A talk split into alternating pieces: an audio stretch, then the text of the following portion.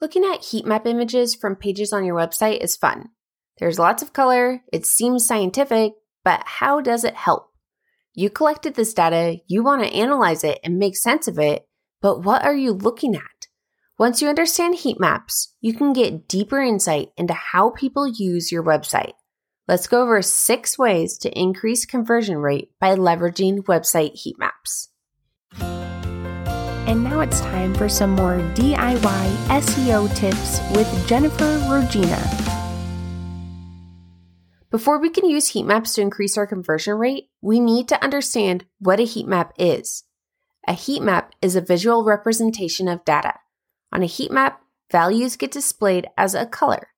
Red displays the hottest, most popular, and highest values, whereas blue and purple show the coolest, least popular, and lowest values.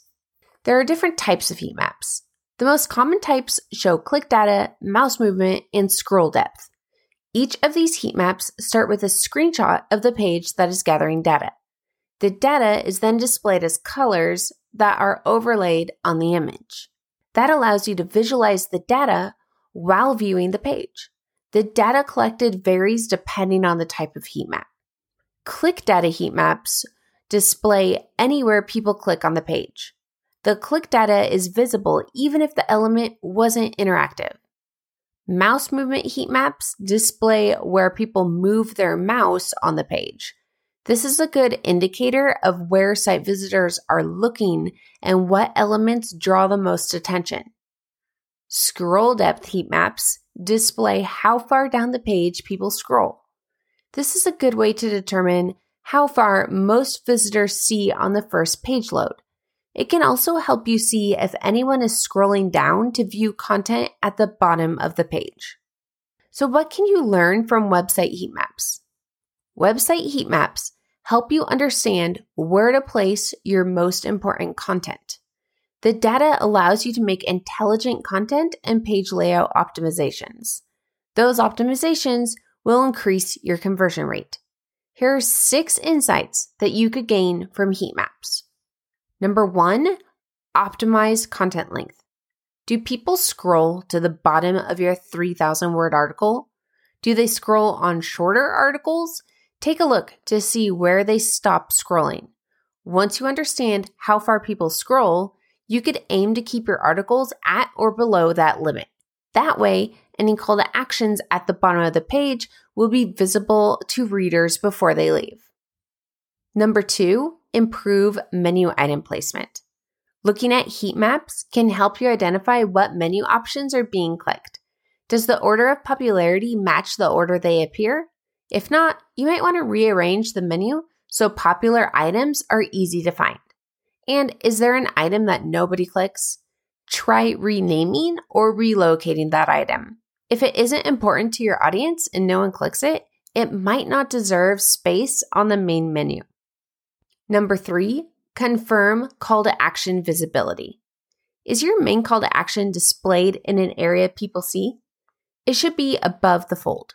What that means is you want it displayed in the first window people see when they visit your site. People shouldn't need to scroll to click your call to action button. Looking at a scroll heat map will give you this data. Number four, better determine split test winners. Heat maps can help you make more sense out of split test data. Looking at a heat map of each variation will give you a visual indicator of how the versions differ.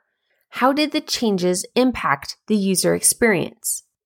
Number five, intelligently redesign a page. Before you redesign a web page, take a look at the heat map data. Are there any elements being clicked that aren't clickable? Maybe in the next version, you need to incorporate a way people can click and view more details on that item. What about the mouse movements and scroll maps? Is the attention going to the key areas as you had planned?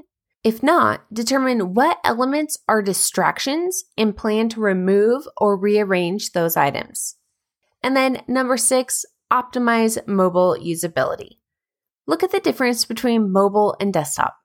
This will be especially important with the scroll depth heat map. Take a look at where the fold is on mobile. It's likely much higher than on the desktop version. is your call to action button still above the fold on mobile? You'll want to also take a look at what gets clicked on mobile. The priorities may differ from desktop users, and that may cause the clicks to differ as well. So, in summary, don't only collect heat map data, analyze it. Looking at it allows you to visualize improvements. Oftentimes, finding improvements in heat maps is far simpler and faster than in tables. Thanks for listening, and if you enjoyed this, please subscribe. This episode was brought to you by ClearPath Online, a DIY SEO tool for your website.